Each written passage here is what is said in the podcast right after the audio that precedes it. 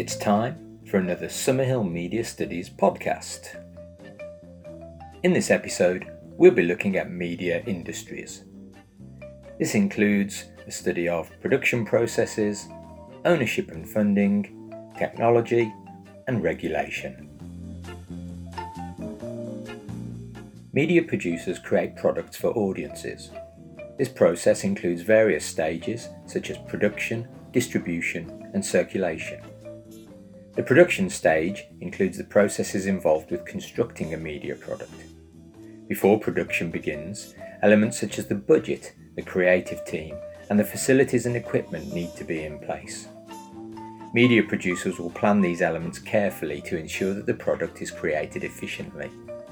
The production phase will include the creation of content such as photographs, footage and written copy, depending on the type of product. The content will need to be organised and structured, for example, the design and layout of a newspaper or magazine, or the editing of a television programme or music video. Distribution is the way in which media products are delivered to audiences. Increasingly, media industries are using digital methods of distribution. Digital technology is also significant to the circulation and consumption of media products. Many popular television programs are now available via online subscription services such as Netflix. Sometimes an entire series is released on the same day, allowing audiences to binge watch rather than having to wait each time for the next episode to be broadcast. Some media products are produced by large organisations such as Channel 4. Or News Corporation, which produces The Sun. Some, however, are created by smaller, more independent companies, such as Pride Media Group, which publishes Pride magazine. It is important to consider who has created a media product, as this can affect elements such as the production values and the representations that are used. The way in which products are funded is also important to consider.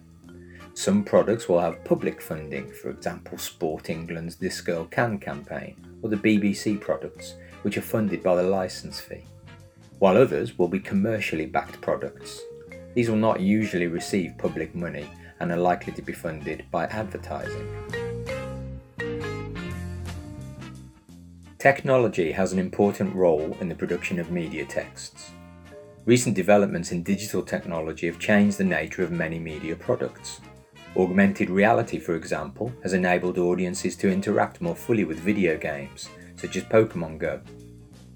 Technology also has an impact on how products are distributed and circulated, and you'll need to consider this in relation to the different forms. Most magazines, for example, are now published in digital editions as well as print. Many media organisations create content that is available on different platforms, including social media sites such as Facebook and Instagram.